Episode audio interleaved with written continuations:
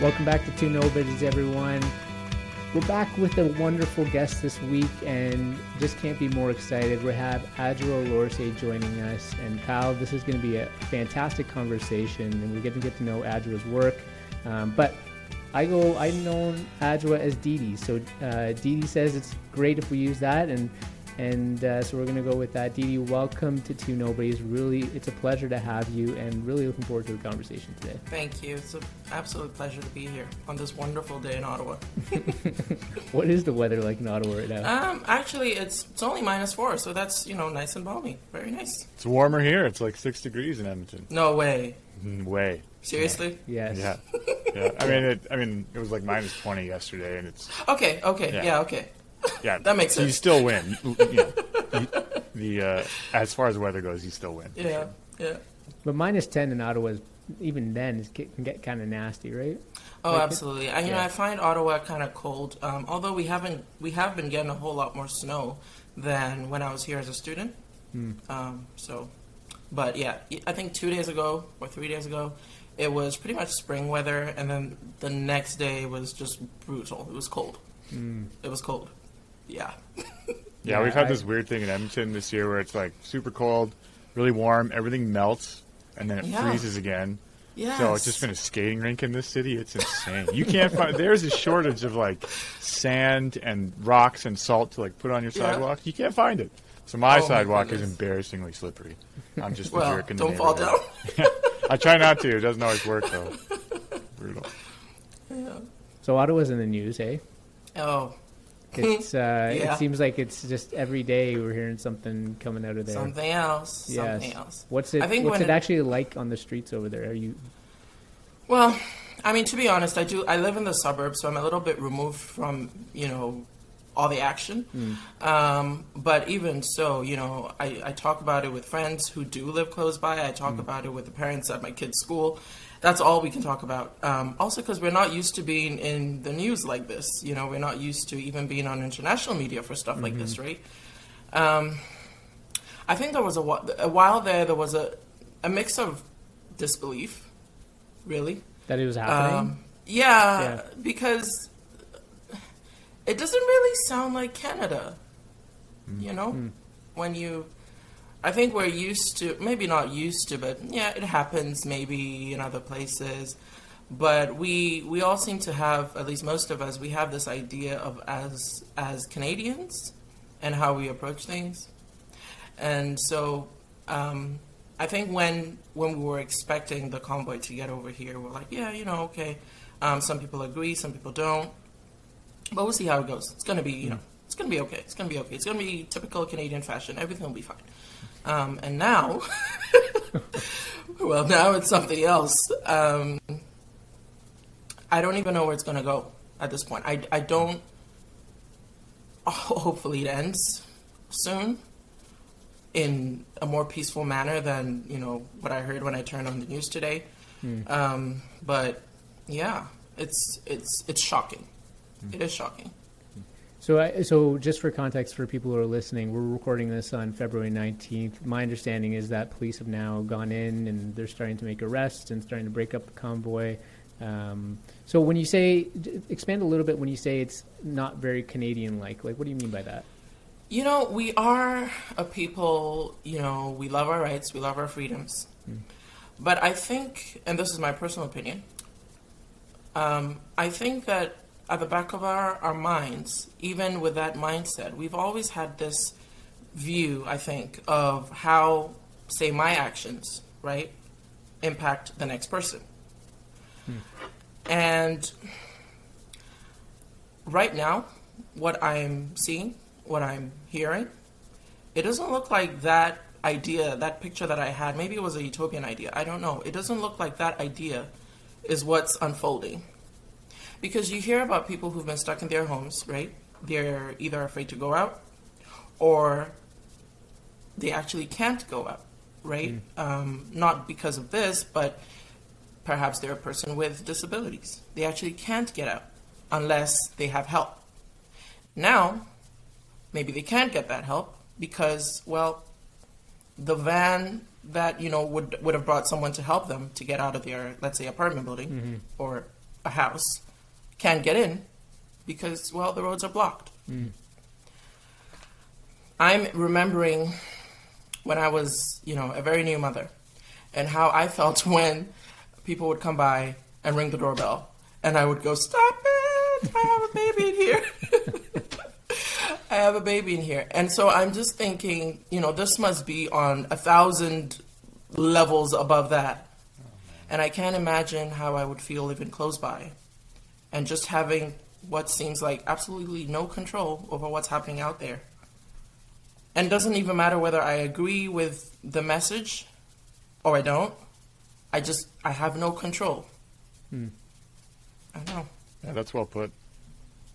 It'd be tough as a new parent. It's, it's, I don't know. I know when I had my kid, if somebody rang the doorbell at eight after he'd gone to bed, we'd just be so mad, which is so unreasonable, right? Like, like they just want Yep. to come in. Like half Yep. the time they were giving, you know, it, it was like food or presents or something because they were, Mhm. you know, just being wonderful friends and like neighbors. I know, right? But they'd ring the doorbell and be like, "What are these idiots doing?" Like, my kid is just asleep. So I get that 100. percent And and it'd be awful if you had no control over it, and if there's just somebody Yeah. honking their horn or whatever, Yeah. it'd be terrible. So what I'm what I'm hearing from you, Dee Dee, is like you, there's just this, um, I guess, feeling surprised that that kind of support or being there for each other um, that we maybe are kind of we think we're used to as Canadians maybe is is not so much there. I wonder if you guys both thought about whether like what COVID if COVID is kind of really revealed like some character flaws in our country or character flaws in our people. Like I think like it's obviously it's pushed people to an extreme on both ends, but just in terms of how we behave with one another, I, I've kind of thought about whether COVID has kind of exacerbated that in any way. But It's possible. It's possible. Certainly possible. Um, because I myself, obviously, I've gone to know myself a whole lot more in the past couple of years. And I've approached things in ways that I didn't think I would have approached, you know, in 2019. Um, so it is possible that COVID has kind of brought certain things to light. But I don't think it's just COVID. I think so much happened, maybe not even necessarily here in Canada, but around the world in that wonderful year 2020, um, that hmm, the conversations that we normally would have had, and maybe we would have been a little polite about it and, you know, kind of swept it under the rug or that sort of thing. I think that over the past couple of years, whether it's because of COVID or something else, we've become a little bit more vocal in how we feel about things and how we feel about people. Hmm. And I think a part of that, yes, can be attributed to COVID in the sense that, and this is all my my point of view, right? Yeah. My opinion. I feel that perhaps when people feel they're losing control, in one sense, right, and COVID has made a lot of us feel like, you know, I have no control over what tomorrow's going to be like. You know, next week, how's that going to look like for Ottawa, right? Um, I feel that perhaps, perhaps it's that sense of losing control over so many things that has made us as a people cling to controlling other things that we might have just kind of let go before COVID. Yeah. that's That's- no, that's that's, what- a great point. Yeah, so it's like that um, going back to what they know because they they're being challenged with what they don't know, right? Right. Yeah, very Right. interesting. Yeah, yeah, I agree. I mean, it's, you know, it's, it's a year of, or I mean, it's been two years, I suppose, now of sort of self-learning Mhm. from a personal level for me, just dealing with, like you said, more things that are outside of your control and not knowing day to day how to approach certain things, or like you know this constant risk analysis that we do with every single situation now. Um, you know, like with our kids, for example, is it worth going to this play date or, or this birthday party? So like they need to see kids because they're not out. eh, You know, uh, they've been home from daycare and stuff. But you know, so do they go and, and, and have fun and and and um, grow as as like little human beings, but then we expose them to that risk and it's yeah. I, I know that I found personally that I'm I'm more anxious than I thought I was, and I think it has to do with sort of that like Yes. Loss of control and that increased sort of risk assessment that has to happen every day. Um, so I'd agree with that totally. Yeah, every single day. Mm. You know, um, I think, especially for me, you know, since you brought up um, parent parenting and stuff like like that, I do remember. Obviously, it's been constant over past two years, almost right. Next month will really be. I mean, Two COVID years. was in Canada, I think, before then, but you know, March thirteenth for me was when it, it really hit. Um, that's when the grocery stores, you know, in my neighborhood run out of stuff because everyone just went panic buying, uh, myself included. Actually, I didn't go. I asked my husband to go. He got there, and there was no bread. Okay, well, I've learned to bake, so that's a plus. That's Everyone's a plus. learned to bake. I feel like. Oh, these yeah. Yeah, absolutely.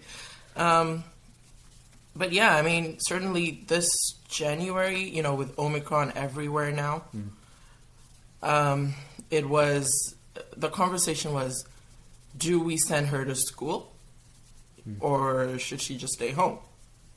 And then the school board decided, okay, they'll be at home for a while. So then at least I was actually happy. I was grateful I didn't have to make that decision. It was taken out of my hands. But once they went back to school, it was like, well, do we let her go? Should we not? Are we damaging her by not letting her go?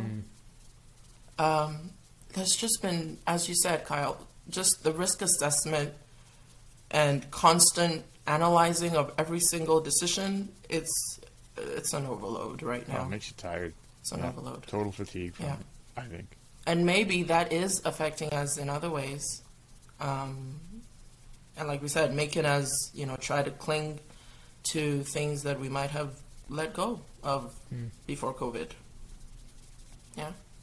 That's an interesting perspective in that, um, in, you know, raising the fact that we're, like both of you guys raised the whole, um, always going through this risk assessment. Some people don't always have the capacity to be able to weigh those risks effectively. And so to your point about um, your child and, and not sure what decision to make and then it being, um, that decision almost essentially being made for you because of what the school board, I never thought about that. That that could potentially ease the burden for for some parents, right? And having to maybe make that decision because certainly in our province, there's a certain angle towards like you know putting the power in the parents' hands and, and empowering choice, right?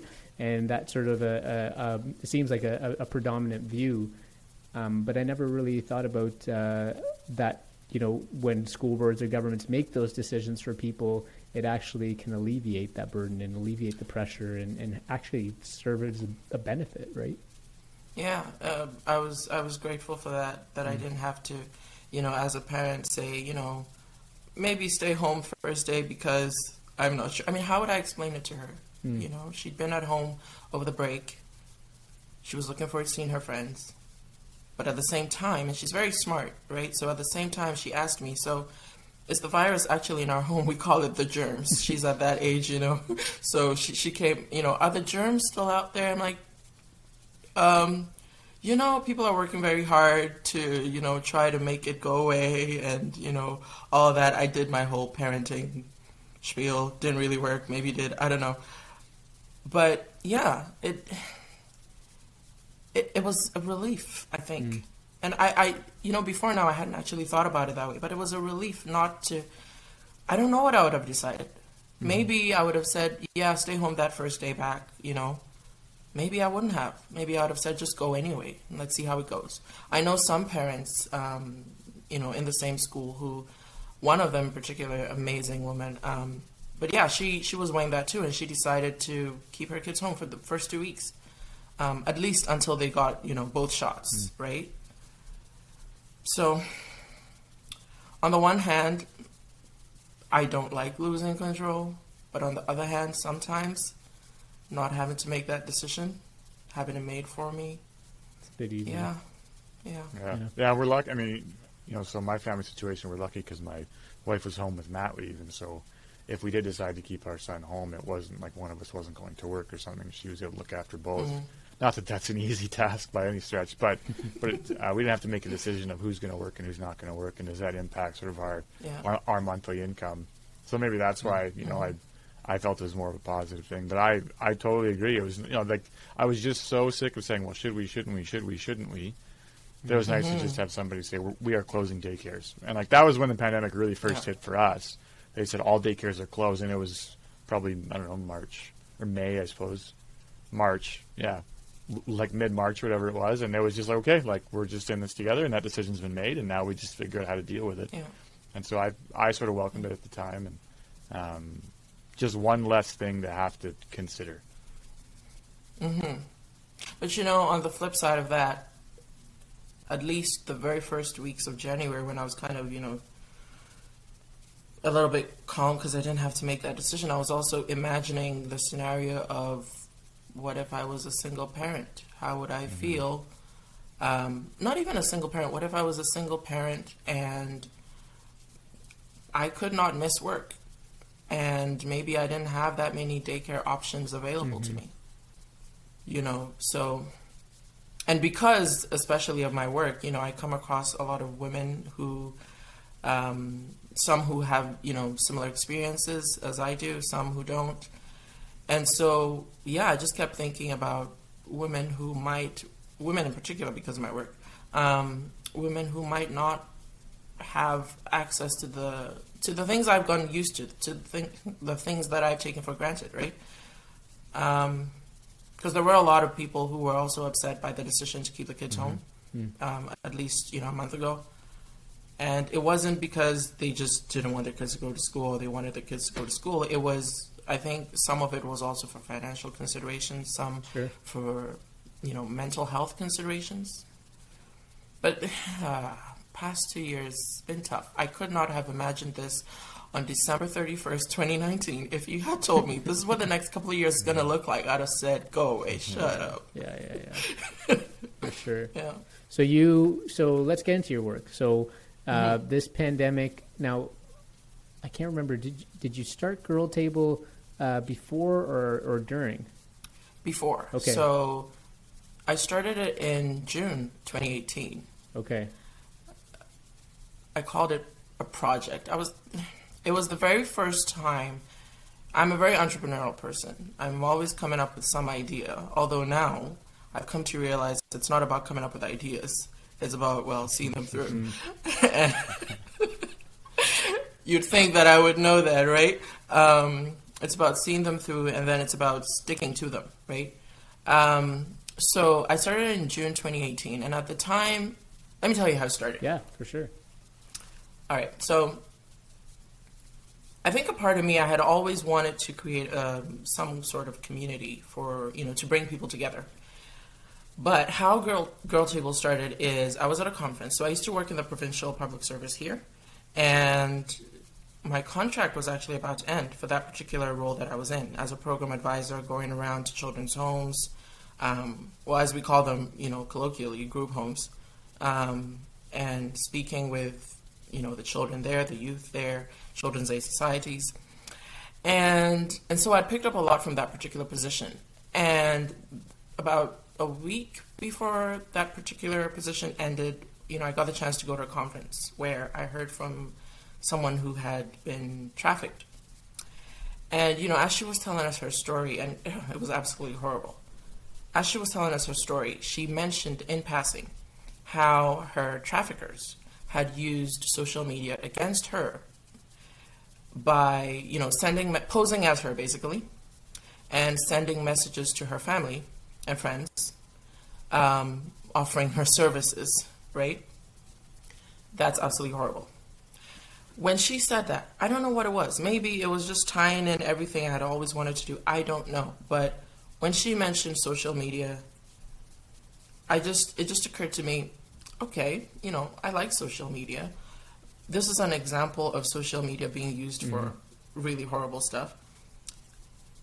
By the way, is there a community where, you know, if I'm facing some kind of issue like this, I could go onto it, send a message, you know, obviously I wouldn't give my name in such a situation, but describe what's going on with me and maybe get viewpoints from other people as to, you know, not necessarily advice, but as to how they would handle it. Or maybe I might even get somebody who had been through such a situation to be like, I was, you know, facing exactly what you're facing now, and this is what I did. This is how I got out. So it was just a thought, but I couldn't let go of it, you know. So I, when I got home two days later, I was like, okay, I got to do something with this. Hmm. So I knew how to create a community platform. And the things that I didn't know how to do, I knew the software, you know, around for that. So I put it together and I was like, okay, well, what do we call it now? Who is it for? And I thought, well, in my line of work, right, I came across, even though it was children and youth, most of the people I interviewed were women and girls. Mm.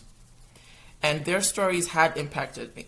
I mean, you know, we're taught not to, it's not as if you're supposed to be, you know, a robot, but we're taught not to take it home, right? Because when, it's tough. Some of the, these aren't just stories, these are people's lives, Sure. right? So we were taught not to let the stories get to us, not to let their lives get to us in such a way that we can function.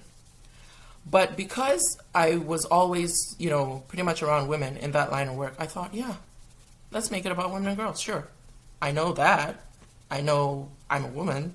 So I kind of have a sense of what it's like to be a woman. So let me put this community together.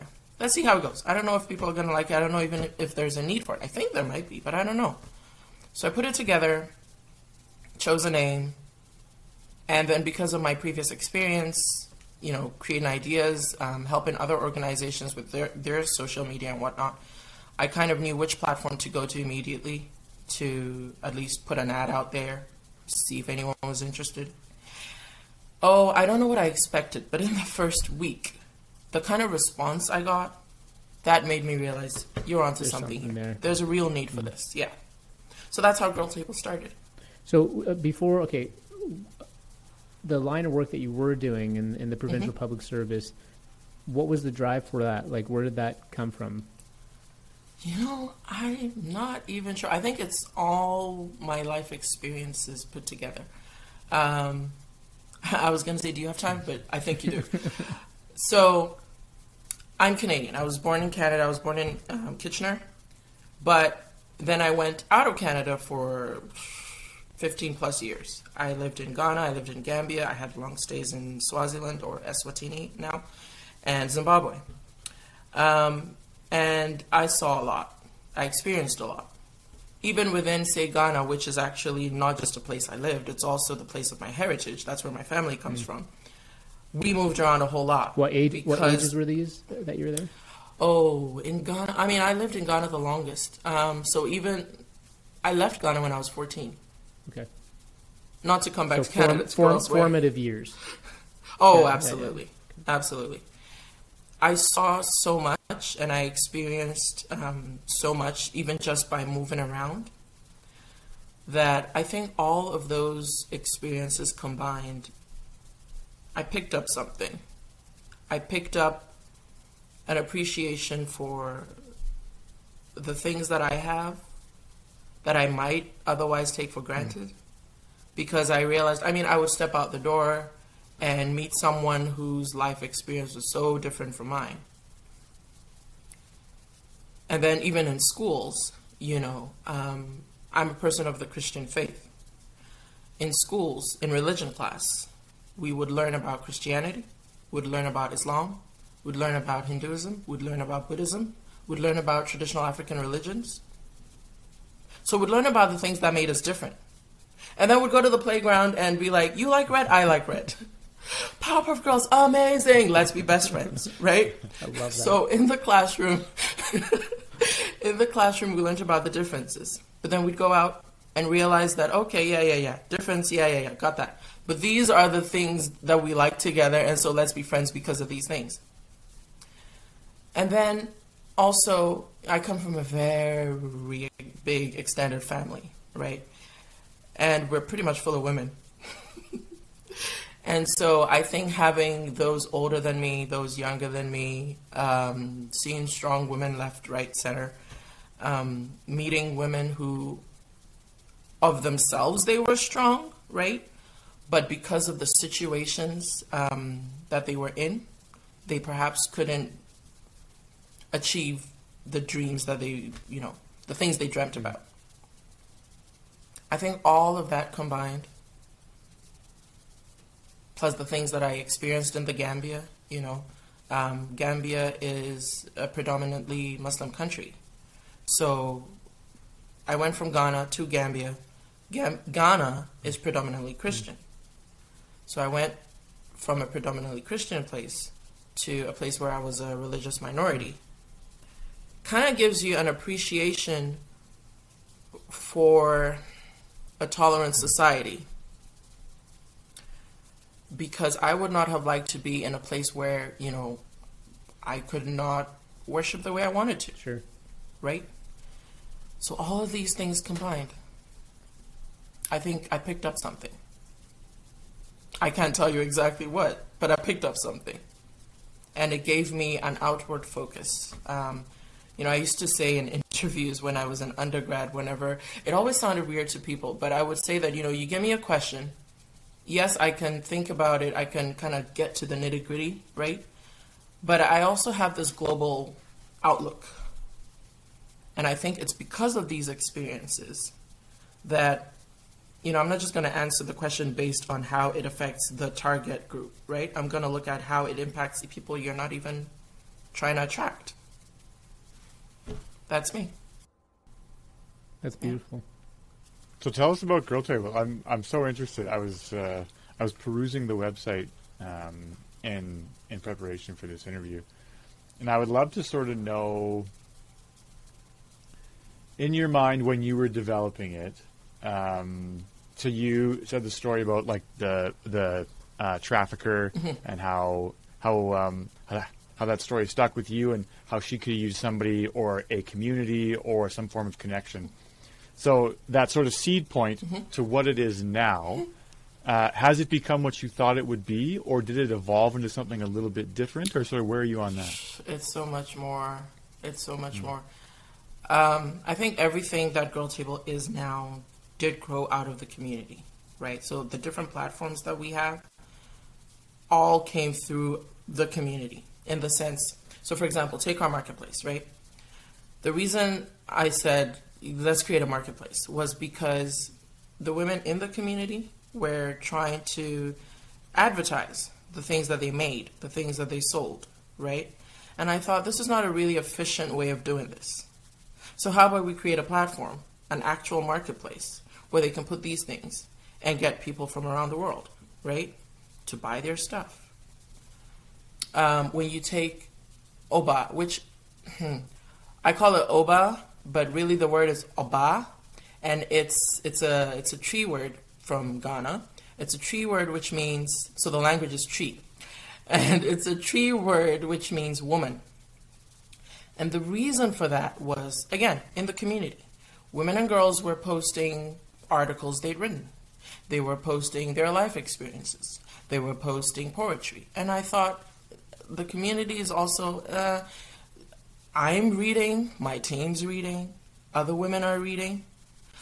But wouldn't it be better to put it out there so people who are not women, who are not, or who might be, but are not in the community, right, could actually read the viewpoints of people and realize, wow, I never thought about things that way. And so that's why we came up with OBA, the publishing platform. Um, May Betty, May Betty, May Betty's actually named after my mother. Um, but May Betty, the idea there was, again, to create an opportunity for those, particularly in the service industry, to kind of showcase whatever it is that they do and hopefully, you know, get more clients that way.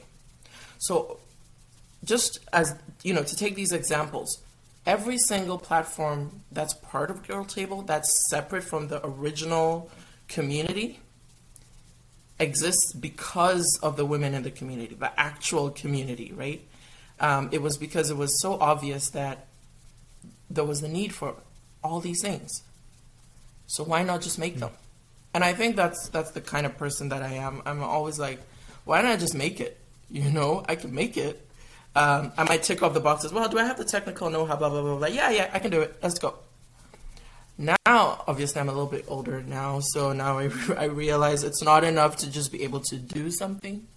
I realize I'm the kind of person I need to. There needs to be a cause attached to the thing I'm doing, and it needs to be a cause that I care about.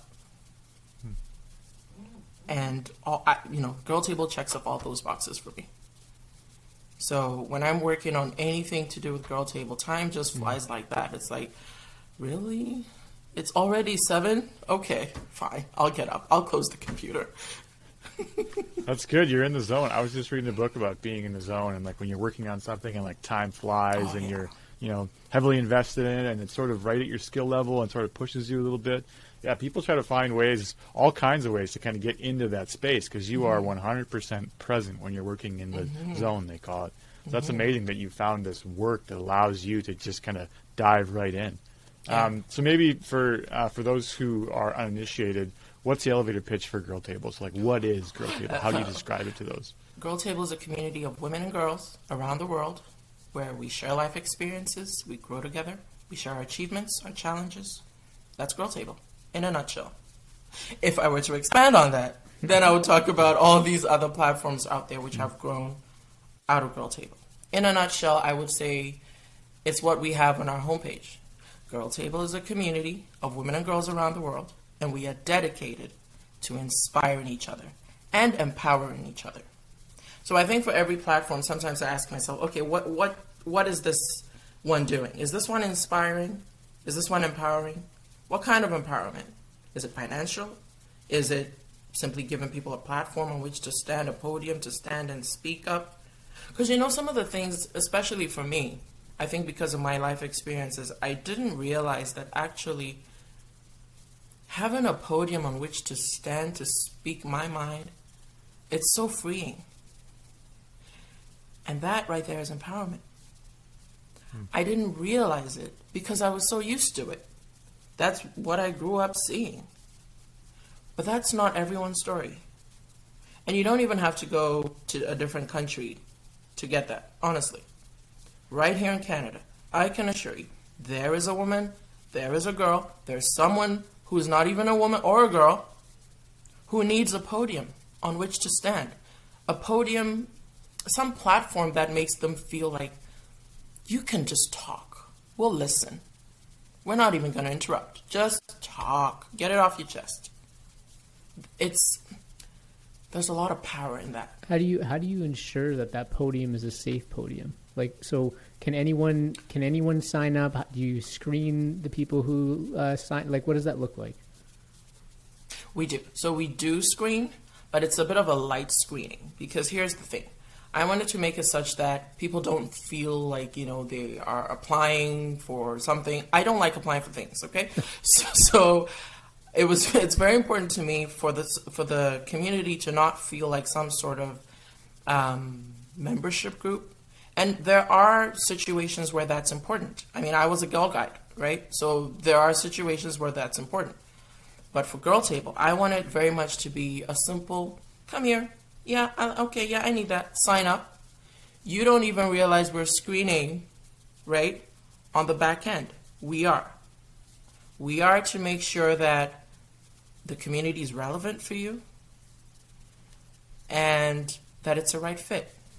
And one of the easiest ways that I found to do that when we're coming up with our community guidelines, I made it very clear exactly what it's about, what it's not. So one of my favorite lines in there is um, I'm paraphrasing that Girl Table is not a place. It's a place for discussion and all that, but it's not a place to incite hatred for any group and that sort of thing, because you know, I found very early on that with, especially for Girl Table, because it, we had that global focus right away, right? Um, people would come on, and of course they didn't mean any harm by it, but they would come on and maybe say something that within their part- within their particular situation, it made sense to to say that. You know, it was not offensive, but out there in the global context, yeah, that was offensive, right? Hmm. And so it was very important to me to constantly reiterate that, you know, it's a community, it's a safe place for us all, right? So you can come and we have ways where if you want to talk about, I mean, there are taboo topics, right? So if you, at the dinner table, they say don't talk about religion, don't talk about money, don't talk about politics, right? People talk about religion, they talk about money, they talk about politics. And I think that most of the members in Girl Table have come to realize it's a safe place. Get it off of your chest, but be respectful about it, hmm. right? I want to hear what you have to say. The other sisters in the community, they want to hear what you have to say, but do so in a way that doesn't make other people feel as though you're judging them, because then the whole point of the community is lost. If people begin to feel like, you know, if I go there, I'm going to be judged for thinking X, Y, and Z, yeah, it's all lost then, right? So I'm going to bring up one of those taboo things that you just said that we shouldn't be talking about. Th- so uh, money. So f- from what I understand, you now uh, have left your job with the province mm-hmm. and it's Girl Table full time, which is amazing. Absolutely. Um, when I was perusing the website, I saw that it looks like to sign up is free. Mm-hmm. Um, so how does Girl Table make money? Girl Table, our money is coming in through the empowerment platforms. Um, mm. So, for example, if you take our marketplace, I would have loved to say, here, come in for absolutely nothing, right? And just sell. But then we need money to sure, run yeah. Girl Table. yeah, makes sense. exactly. So the way our marketplace, for example, runs is, you know, come in, it's free to post your products, put it out there. We will even advertise on social media for you. We'll do things that other people might charge, no problem. But when it sells, please give us a 5% commission we explain that 5%, it's not to come be in my pocket, right? It's to help us continue providing these empowerment focused platforms. So it's through things like the marketplace. Um, Oba, for example, our publishing platform, we're actually in the final stages of tweaking it to make it such that it's still free, but then there are these added, you could say add ons, really, right? That if you want to add onto whatever it is that you're already doing, pay a small amount. And the way we've gone about it is, you know, we've done our market research and we always try to kind of come offer really low prices because the idea is not to make money of um, people's experiences. The idea is, I recognize, you know, I mean, I dream, but I'm also a realist, a realist, and I, I realize that we need funds to run the platform. Mm-hmm. So this is, you know, the basics aren't. It's not like base stuff that you wouldn't want. It's everything you want. But if you want these extras, please give us this extra amount, and we use those funds to continue doing everything that we're doing. No, that makes sense. And I think like that's sort of the normal, uh, particularly as it relates to the marketplace. Like that's how eBay works. So if you you know sign sure. up and like want to sell something, it's free, and then sure. when you sell it, that's when eBay takes its cut. And I think it's different mm-hmm. if you're mm-hmm. like a big, you know, um, a big company. Yeah, totally. But uh, that makes sense to me. And the other thing I would say is, I think people should be, and this sounds like I'm just advertising for Girl Table, and I'm not. But like people should be comfortable spending a bit of money on these services because there's a reason that like Google is free and like there's a reason mm-hmm. that like Facebook is free and that's because they're collecting your information and that's and they're true. selling it to other people on the you know um, sort of without your knowledge or you know folks know but they're willingly giving up you know this information and so when you're paying for a service that removes that need to sell that information and I'm not saying everybody that you know who has a service that you pay for isn't doing that but when a product is amazing and it's free, there's generally a reason. Like they're getting their money one way or another. Yeah. Um, yeah, that's true. Yeah, so I think that that, that that business model makes sense to me, and that seems to be Thank how you. other uh, similar business models would would mm-hmm. work in the eh, same sphere. Yeah, no, it was it was absolutely important to me because you know every time I just have to remind myself, why did I start this? Right? I started it to actually help.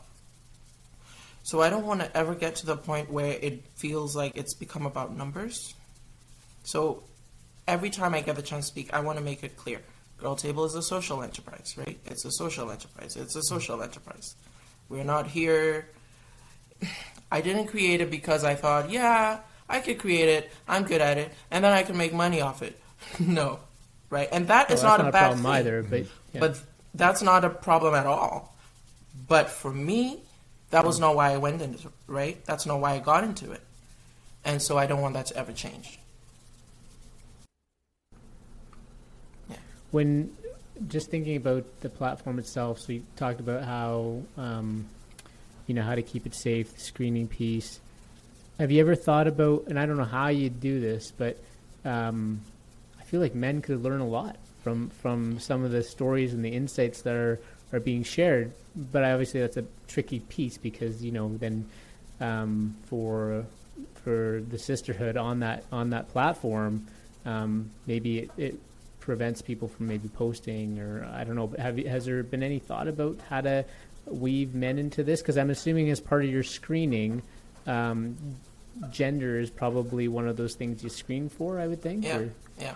We do screen for gender, but it's not like you know if we realize that you don't identify as a woman, we're going to say Sure. get out of here, right? No, um, it's we make it clear what the purpose of Girl Table is, right? And we're here to support this particular marginalized community, right? This part of society that we feel needs um, a safe space. If you feel that you want to be a part of that, kudos to you. Because I think the end game is to kind of make the playing field a little bit more equal, a little bit balanced, you know? Um, for me, sitting here in Canada, in you know, in a nice house with snow outside, and I can see it and all that, um, sometimes I can be a little bit far removed from what someone in another part of Canada or in another country, what their reality is, right? I can read, um, and I like reading. I've always liked reading about cultures and history, and I'm the kind of person who I'll say I'm going to bed at 10:30, and at 3:30 I'm really on some encyclopedia reading about what happened in 910 BC.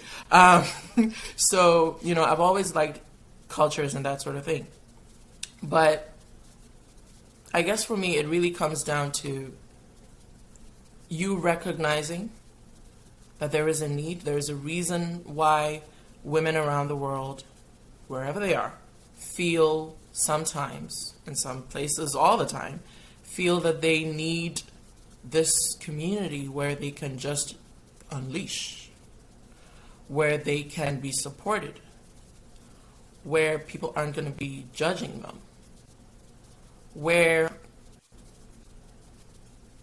all the things that have been accepted as fact in their society, they might get someone to say, you know, that's exactly how it is here. And this is problematic because. And then maybe they can sit and kind of talk amongst themselves, ask themselves, what can we do? Are there more people who think this way? Right? Hmm. I think that for me, I recognized a while ago that it's not only women who who would like to have that playing field made a little bit more equal. There are other marginalized groups. So, for example, if you take the marketplace, it's not only for women.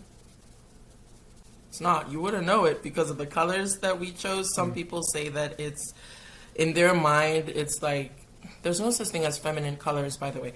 But um, we do get that sometimes where people say, you know, these colors in my part of the world, they're considered feminine. I would argue that we have to think about our main focus, our target market. But if you are of any group and you feel that you could help, you could use some help in, let's say, selling your products, come and join the marketplace. We'd be happy to have you. If you feel that, um, I don't know, your voice is, you know, you're not allowed to speak the way you would want to. Maybe you've seen other people who are like you in other countries get a chance to speak so freely, but for many reasons in your country, it's not that way. And so, you know, you've heard of Girl Table, you're like, yeah, I want to publish my viewpoint on OBA. We're not going to send you away. It is primarily intended for women and girls, for people who identify as women and girls. But there are people on Girl Table, there are people on the other platforms who do not identify as women and girls. And that is a good thing. I appreciate all viewpoints. It, uh, you know, I the idea is not to end up coming up with some sort of group think, right? I don't think that there is one singular female experience, one singular um, experience from any other group that you could you know, kind of identify with. I think that there are so many different voices. The more the merrier. Come join. Well, Share yeah, our I mean, stories. otherwise, otherwise you just create isolation in, in another weird, twisted way. Right? Exactly. Do you find that uh, in the community that there are genuine relationships being built between strangers and people? Or Yes. So um, there are a few people who've written to us who would be like, "Oh my goodness, thank you so much. I moved to the city and I didn't know anybody here," or um, you know, I'm here. I go to school here. I've lived here for a long time. My parents are from here, and this particular topic is a taboo thing, right? We don't talk about it, and I didn't know there were other people who thought this way, and it mm-hmm. turns out two streets away, right? Two streets away from me, there was a girl who I saw her every day. I'm thinking of one particular example. There was a girl that I saw every single day. I didn't know she thought like me at all. Then it turns out we do because I'm on Girl Table, she's on it. I saw her post and I couldn't believe it. So I like that, you know. Um, personally, I'm not here for the superficial relationships. I like deep relationships where we talk. We don't have to agree, right? And I think because of all my different experiences, that's one thing that is very important to me. We do not have to agree. We're probably not going to agree on so many things, but we're also going to agree probably on so many other things. And we're not going to discover that unless we actually take time to talk to each other, right? Or in the case of Girl Table, put up a post. And then you get people who are like, yeah, I think that, or no, I don't, or I don't know. I mean, I get where you're coming from, but this is why I think the way I think. I think it all starts with dialogue.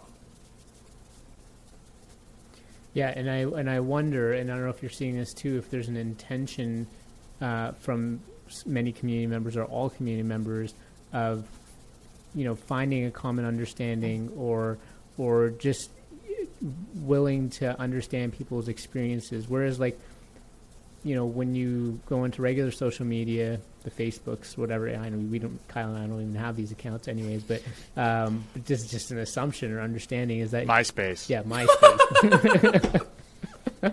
um, that you could just, uh, you know, you could post, you post whatever you want, and you don't, ex- you know, you say all these things, but the intention may not be to build relationships. Sure. The intention may not be able, might not be to understand someone else's perspective. That changes things, right? That changes how people receive information, how people put out information. Whereas I, I- wonder, like, I'm trying to, I guess what I'm trying to get to, Dee, is that um, obviously there's clear differences Mhm. between the platform that you operate and, and some of the other mainstream social media platforms. But I'm trying to understand sort of the the, the intricacies, the differences in Mhm. those intricacies, and how people actually behave and, and interact with the platform. I gotta be And- honest, I'm not even sure exactly what it is that makes people kind of realize immediately that this is different. But we ask one question of everyone who joins. We're like, I think if I remember correctly, we tell, we say, you know, this is what Girl Table is, right? It's a platform to share your experiences, yada, yada, yada. Um, why are you here? And most of the time, it's the things that you said. People are like, I want to hear from other people. I want to hear their life experiences. Someone's like, I want to, you know, this is how I feel on this particular topic, and I want to know what your viewpoints are. I want to know whether other people think like me, and if mm-hmm. not, I want to hear, right? I think so many of the women have answered this particular question, and the theme is pretty much that. People want to hear from other people, and it's not, like I said, to come together to agree. Yes, there is that sense of finding people who think like you, right? That's how a lot of friendships are, you know, formed. But there's also that element of I'm I'm just curious. I want to know does someone in Jamaica think like me? Does someone in Afghanistan think like me? Does someone in India think like me? Does someone in um, Nigeria think like me? Why do they think like me? Is it I don't know. Why do they think like me? You know, and I think, for, for example, for our storytelling piece, the GT Story Project, that was actually why it was very important for me to say, let's separate that and put that out there so everyone can read it. You Google someone who we featured, you're going to find them probably, I don't know, top three, top five results. It's important for people to see what people are doing, but it's also important to mm-hmm. know how people think and why they think the way they do. It's not to get you to agree, right? Um, the three of us, we could be best buds, but there are things that we're going to disagree on, right? And it's not even to get you to understand. I think for me personally, I have an issue with. I think it's it's the way we speak. I don't know. We kind of think of the word understand as synonymous with agree. So it's like I don't understand you. What we're really saying is I don't agree with you. We don't really mean I don't understand, as in I couldn't comprehend what you were saying or why you got there. What we're saying is I don't agree with you.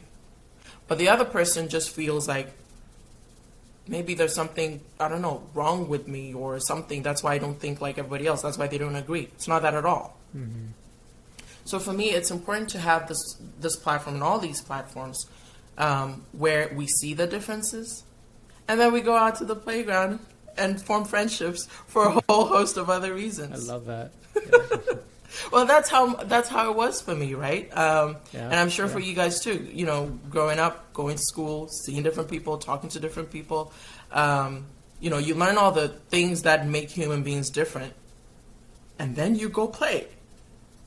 In a way, you know, in fourth grade, fourth grade, where was I? I was in um, I was in Ghana when we were learning. Um, uh, I don't know different things in Christianity when we're learning um, the pillars of Islam, for example, when we're learning, um, I don't know, all the whole host of things that we're learning, how to, how Ewes in Ghana, you know, refer to their Supreme Being. The point was not to convert me or to convert the next person, right, to become a particular faith or maybe not to even have a faith, right? That was not the point. I think the real genius, and I didn't realize it at the time, but the real genius was that I think that it built in us a certain realization that we're not all alike. But if we can all sit in this classroom, then I guess we can go out there and exist peacefully. And that's important to me. As a person, it's important to me um, to help people get to that point where they acknowledge that you can be friends with someone that you do not agree with on a host of issues. Mm. You don't have to fight them. You don't have to paint an image of people you don't agree. I mean, take COVID right now; it's so polarizing. Um, the different um, strategies that are being used um, to kind of, well, I mean, I think we're, we've closed the chapter on maybe getting rid of it, um, but certainly at least maybe learn to live with it to some degree. I don't know. We don't get anywhere when, you know, if I think a certain way, I don't get anywhere by making it look as though the people on the other side are ignorant. And they don't get anywhere when they paint me and people who think like me as ignorant. We're not going to get hmm. anywhere. Not going to agree, and it's just going to be a whole nightmare. Let's talk. Yeah, that's something that. Yeah. Yeah, that's something that uh, we've talked about a lot in this podcast. It's just that having that space to have sort of those controversial mm-hmm. or contentious conversations. Yes. Is probably at an all-time low, which really, so, I mean, in in a lot of ways, like it just because like the mass polarization politically, or you know whatever stance you're on, and I was guilty of it for a long time. Whereas if I didn't agree with somebody, I could, you know, if whatever, I'm an Oilers fan, and like you're a Senators fan, maybe because you're from Ottawa, but I could say, oh, like they're Senators fans. I don't need to listen to them because mm. like we won't agree on on on anything. So there's no middle ground here. So I'm just going to totally write their opinion off. And I used to do that, um, and I I think that that's quite common these days. And so that space to have contentious or uh, uh, controversial mm-hmm. conversations is as small as it's ever been. I I sort of feel like. Yeah. I mean, that, I think that was there pre-COVID, but certainly COVID has magnified all the things that we would have tried to hide, mm-hmm. right? Yeah. But there is hope, so long as you sit down and listen to the other person.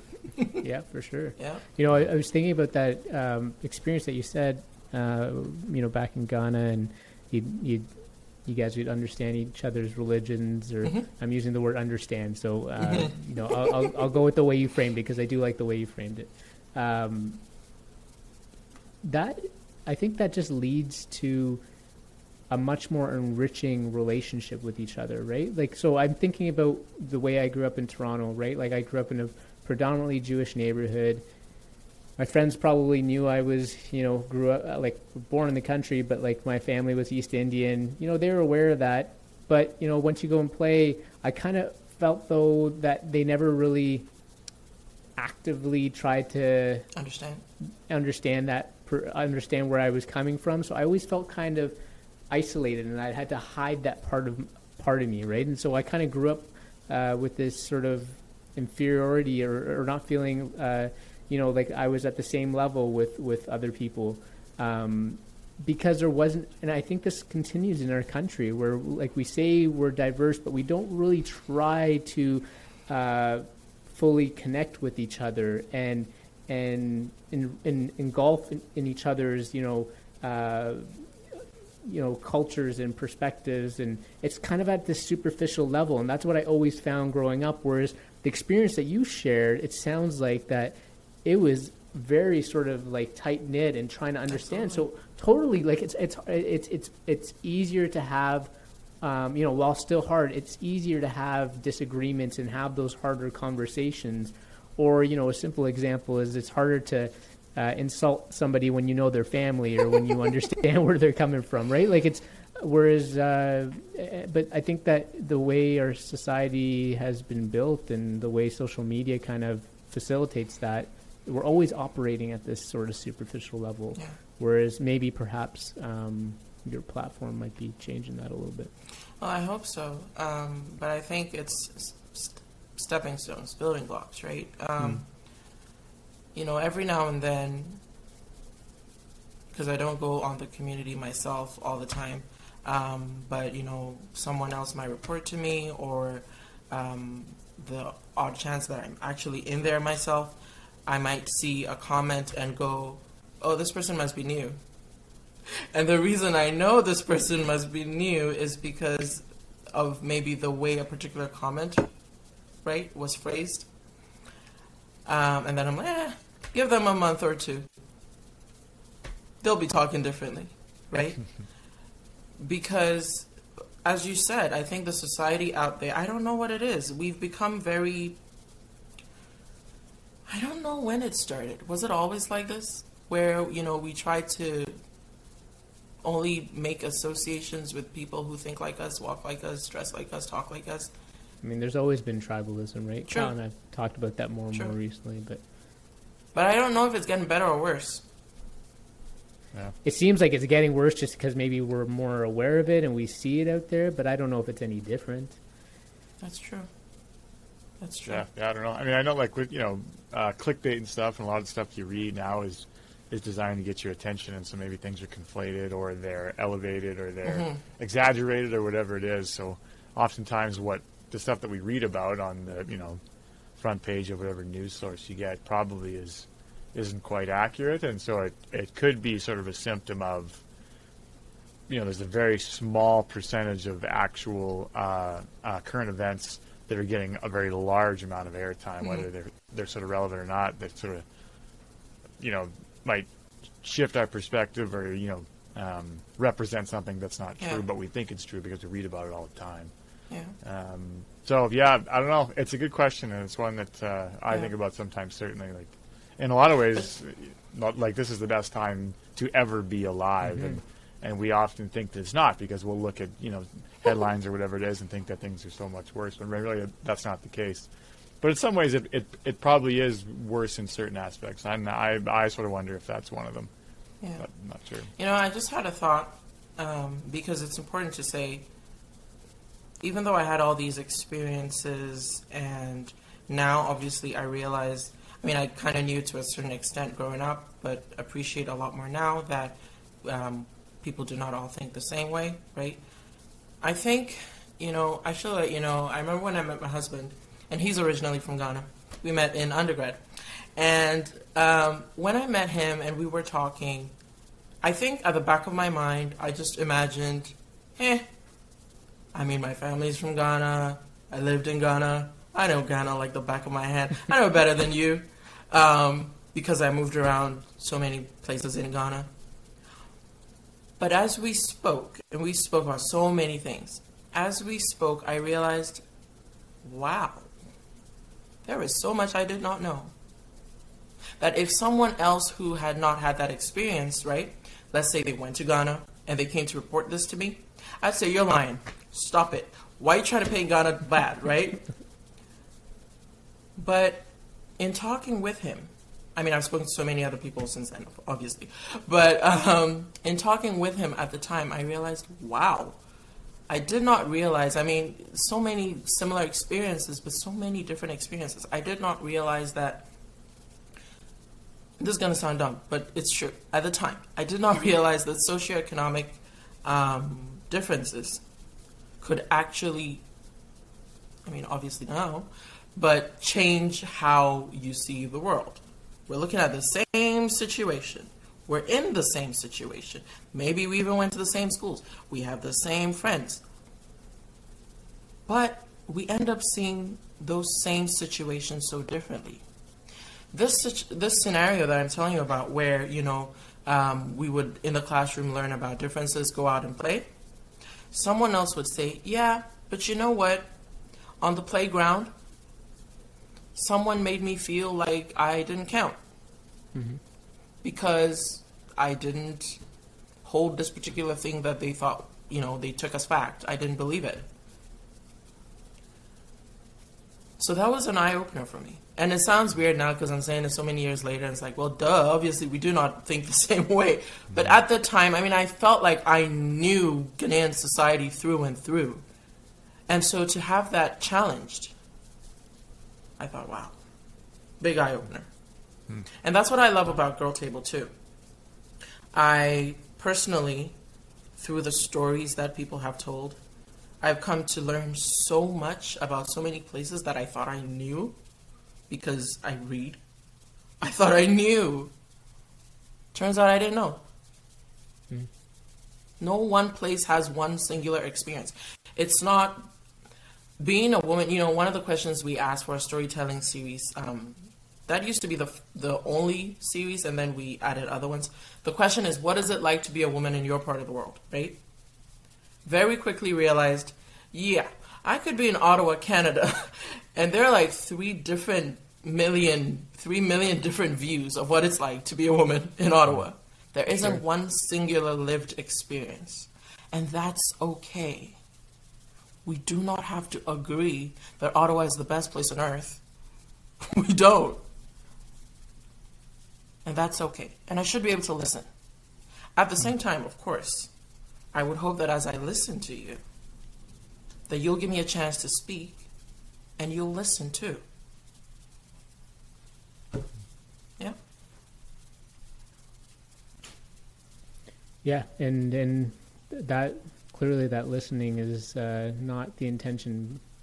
Doesn't seem for many people. And and and to go back to sort of, um, you know, why this is currently happening. You know, maybe I wonder if there's this element of people wanting to just be heard and not having that platform like that you're creating uh, for people to uh, genuinely and authentically being heard. And so people just want to put things out there because um, they just want to say their piece and mm-hmm. not want to have to uh, listen to anybody else. And I don't know. Hmm. I think we all seek validation in many ways. Yeah. Um, it might just be putting out a post to see if other people think like me. And I will determine that based on the number of. I'm not picking on anyone here, but you know, the word like um, is associated with, um, you know, anyway. To see the you number. you don't have a like. You don't have a like button. Hey. we have a. We have a. This is. We just chose another synonym. We have a cheer button. Okay, you cheer for me. Okay. All right. Okay. um, but. but um, you know, I think we have come to that point. I don't know, as a society, where sometimes, yeah, we do put out stuff to get validation. In that way, you know, mm-hmm. if I get 900 and I don't know 600 likes. I don't even know. If I get this number of likes, then it was a really great point, and I'm awesome. One of the things that I've learned um, through trying to grow a business is at some point you got to stop looking at the number of likes and focus on the content that you're putting out there. If even one person, if even one person has their life, their viewpoint, I don't know, improved in any way by something that I've done, that beats 10,000 likes. And that's why I said it comes down to, for me, remembering why I started. Right? Or um, one of my favorite movies, The Lion King. Remember who you are? Love it. Remember who you are. If you're running a business, remember what the business, what the point of the business was. Yes, there are times you have to pivot. I mean, we pivoted a bit during COVID, right? But that core reason, that internal makeup of you as an organization, as a person, you got to remember that because it's so easy to forget and then start behaving in a way that, you know, you're not exactly proud of maybe 10 years down the line. For sure. All of this, mind you, obviously I didn't know this 10 years ago or 20 years ago. but hopefully, as we get older, we learn by listening and seeking not to agree with people. And I wouldn't even say seek to understand, seek to know, seek to know why people think the way they do. Why do you, I don't even know, think a certain way? Why do you disagree? We don't have to agree. By the way, I love debate. I was on the debate team. I love debate. let's talk. Let's hash it out. But let's do so in a respectful manner. Obviously, sometimes things might bubble over, but as much as we can, let's try to do so in a respectful manner. And sometimes all it is is keeping quiet while the other person speaks. Then you actually hear what they're saying. Yeah, no, thanks for that. Um, so I think we're probably getting towards the end of our time here. We have uh, we have two questions that we always like to ask our guests, uh, and I didn't come up with either of them, um, so this is me stealing Rupesh's questions. But uh, uh, first one's called Five for Dinner. So if, if you could have dinner with five people, dead or alive, who would it be? It doesn't have to be all at the same time. It doesn't have to be like one big dinner party. It can be. Okay. Uh, but who are those five people, and um, what would you serve at the meal? What what, what, what would you Oh. cook for them? What would I serve? I added that last bit. That's not part of Rupesh's question. Ooh, that's amazing. I've never heard of that one. Wow, you threw in a wow. I love cooking, so I'm just I have no clue. I would cook everything. I'm uh I believe in buffets. I would give you a whole spread. Pick. yeah. What do you want to eat? All right, we're coming to Ottawa. This, is, this is. Waffles, pierogies, Oh yeah. cheeseburgers. That's all. Uh, Oh. that's all I want. Our next You podcast with you is live in Ottawa. Um, so who are? Um, uh, who who are they? Yeah. I think mm, I'm gonna make it easier on myself. I'm gonna pick women. Um, hmm. I think some of so I'm gonna start by saying some of these are people I admire because we see eye to eye on a lot of issues, and then some we actually don't on things that I hold near and dear. Um, but I find them absolutely fascinating for some reason. So that said, I will start with someone who I think um, was amazing in many ways, but also did some controversial things. You ready? yeah, hit us. Oh goodness, Yes. suspense, haha. Um, the Iron Lady, Margaret mm, Thatcher. Oh yeah. Um, I remember in undergrad, I picked up her bio and I was just fascinated. You know, how do you start from this background and end up here in this time? Do I agree with everything you did? Yeah, no. But wow, how do you get there like that? Mm-hmm. You know, mm-hmm. How do you not just get there but remain there? What did you do? Was it all good? Was it all bad? Was some of it good? On the balance of things, how do you? How does this person think history's probably going to remember them? Do I think that they wrote this bio to kind of control that? Hmm. I don't know. But I find Margaret Thatcher absolutely fascinating. Cool. Hmm. Another person, well, duh, Oprah. I would want that. You know, I'm gonna cheat. I do not want to share the attention. We're not gonna do a dinner, um, or we might, but I might stand on some other. Let's let's let the two of us. Let's take a stroll, and leave everybody else, Sure. because I want to hear word for word. I've read about her. I've watched movies about her, documentaries, but I want to hear from her. How did you do that? Do I agree with everything? No. But I want to know.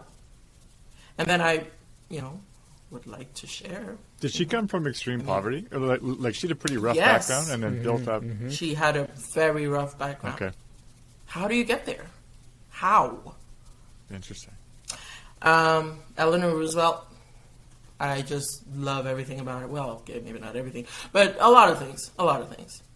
Um, her work on human rights, you know, especially pretty much the things she did while in office, you know, and then a lot of the things that she did out of office. Because I think you find that, for me, I just think that it's amazing when it's at that point where you don't have to you really don't have to. You don't have to do X, Y, and Z because it's not expected of you. And then you just do because you care. Mhm. That's fascinating. She was quite the influential first lady. Oh, for sure. yeah. Oh, yeah. Um, since we're on First Ladies, Michelle Obama. I think it takes a lot to, again, come from where she came from, right? And the things that she went through, and the things that she and Barack went through. to do the things that she continues to do even now out of office, right? I mean, some people get out of office and you don't, you know, hear about them again. They're probably doing stuff you just don't hear, and that's okay too, right? Um, but yeah, I find her story also. I admire her a lot. I find her fascinating. Yeah, Pesh is a big fan of, the, Last, of the Obama family. oh yeah, Oh yeah. how do you get there? I think for all these women and people in general, my question: How do you? I mean, you're here now, but you know, I read your story and it, it, it really doesn't make sense. How did you get here? You know, you had classmates. How come they're not here with you? Everybody has classmates, but we all end up in different places, right? Last but not least, certainly not least, um, a woman I hold near and dear to my heart. This one, she's not somebody I simply find fascinating. She's somebody I admire, I adore. She's amazing. Woohoo! Uh, my mother. now, let me tell you why. Um, besides the fact that she did the most amazing thing on earth and gave birth to me, um, um, she's accomplished in her own right. She she's in the legal profession. She's risen to the top of her career in in two countries, and she did so for the most part as a single parent. There were times where she wasn't a single parent, but situations and circumstances made it such that effectively she was a single parent. And so to do all that she did and make it look, I gotta tell you, I didn't realize it was, this is gonna sound sad, but honestly, I did not realize how hard parenting is. I didn't realize it because my mother made it look easy. Hmm. She balanced her work, and me and my sister, and she was involved. And she was always volunteering here. She was doing that. She, was, she made it look easy. So I didn't. I was rushing to grow up because I didn't realize how hard it was to grow up. Has you having your own family changed your relationship with your mother? I, th- I would say and I would hope that it's gone better because I understand her a lot better now. yeah. Oh yeah. Um, you know, in my teen years, uh, sad to say, I went through this phase where I was constantly, um, hmm, what's the word for it even? It's not just that I was argumentative. It was like I was pushing back on everything she said. You know, everything she had to offer. Nope, they want it. You think so? Okay, well, I guess I'll think the other way then. Um, and now I realize, yeah, I see why you think that, you know, that is a wonderful show and that one is not, and, you know, stuff like that, right? We, we agree on many things, we also disagree on many things. And, you know, she'll be the first to say that um, I do not hesitate to let her know that I disagree. but that's the thing I think, you know, if I have anyone to, I mean, obviously she gave birth to me, but if I have anyone to thank, if I have someone who I could say has made me who I am, has shaped me, influenced me in so many ways, it's my mother. And that's just, she could have quit what she was doing for me, her job, all that, so many times over. She could have, she didn't. And she rose to her career. And that's the thing that is it's like how did you I don't How I don't you get do it. that? How did you do that? I don't get it. I don't get it. Yeah. So yeah, I definitely want my mom on that table because I think she'd she'd be a hoot. They'd they'd have fun, and then you know it would just it would be amazing. It would be amazing. Um, yeah. So my mom my mom's name is Mabel Adjaman, um, and she's she's amazing. And all these women that I've mentioned, I think that even though we don't agree on everything, they are amazing in their own right. They they at least held to they stood firm for whatever they believed in, whether or not you know I would agree with them on those things. They they believed in what they hold what they held dear, you know, and they they stood firm and they worked hard. And I believe in working hard, you know. I think that there are situations where you might not be able to do as much as you wanted to, but as much as you can, work hard. Get better than you were today. Tomorrow, let it be better than today because you worked hard. 10 years from now, look back and be proud of the person you've become, not because you've become some major person and, you know, you're on TV or something, um, but because you can see how much you've grown from the person that you were.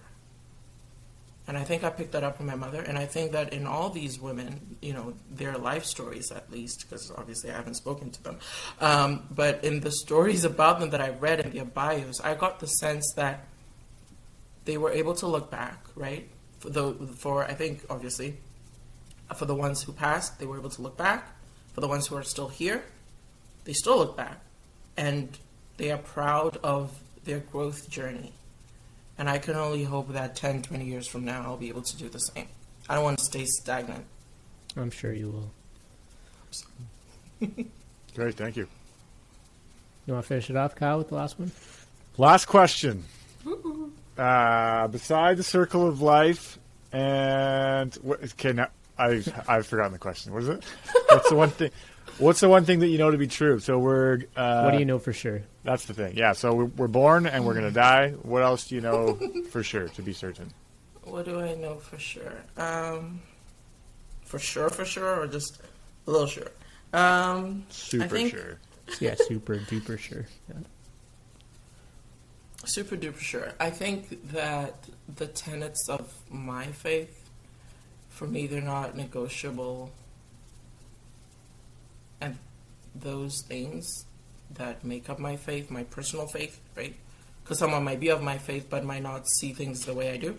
Um, those are the things that I hold near and dear, and I hold as true, and I hold as facts, and I stand on those because they've shaped me and continue to do so. Um, so I would say my faith. My faith is the only thing that I can stand on. Tomorrow, everything could be different. I can say that now in the time of COVID, and it actually means something. Tomorrow, everything could be different. But that, my faith, is something that I would still be able to stand on and give me some sort of if not peace, some sense of, well, we're still here. yeah, my faith. Great, thank you. Thanks, Dee. First, congratulations on just the last, you know, four years of working on this girl table and, and walking us through it and and the community that you've created. It just sounds incredible. And uh, if there was ever an opportunity, like you said, anyone can join, but um, I would just love to kind of be a fly on the wall and and and, and better know the stories of uh, that people are sharing. And but um, just wonderful work and congratulations. Uh, thank you for for you know just the way you expressed yourself in a very candid way today and and sharing your your past stories and and walking us through your journey. Um, you know, I've gotten to know you and your husband aside, but I feel like definitely gotten to know you a little bit better today. And uh, both you and your husband are just beautiful people. So just very uh, an extreme pleasure to have had you on our show. Uh, we'll pull all the show in the show notes. We'll put information and links to Girl Table and and to uh, Dee Dee's profile and make sure you share this episode. Not like this episode. Make sure you share this episode. Um, and yeah, just appreciate your time, Dee Dee, and and look forward to chatting with you outside this podcast uh, always. And um, just thank you again for joining us today. Thank Yeah, you for having me here. Um, you know, I really wanted to tell you that, you know, I was thinking before what things can people who don't identify as women do to support Girl Table. And I thought, look at what you two are doing. You had me on here to come and talk about it. And that, I'm eternally grateful. Mm. You gave me a voice. And I'm not about to forget that anytime soon. No, So thank, you. for having me here. Our pleasure. All right, everyone. Great conversation. Thanks, Dee Dee. Talk to you soon. Okay, bye.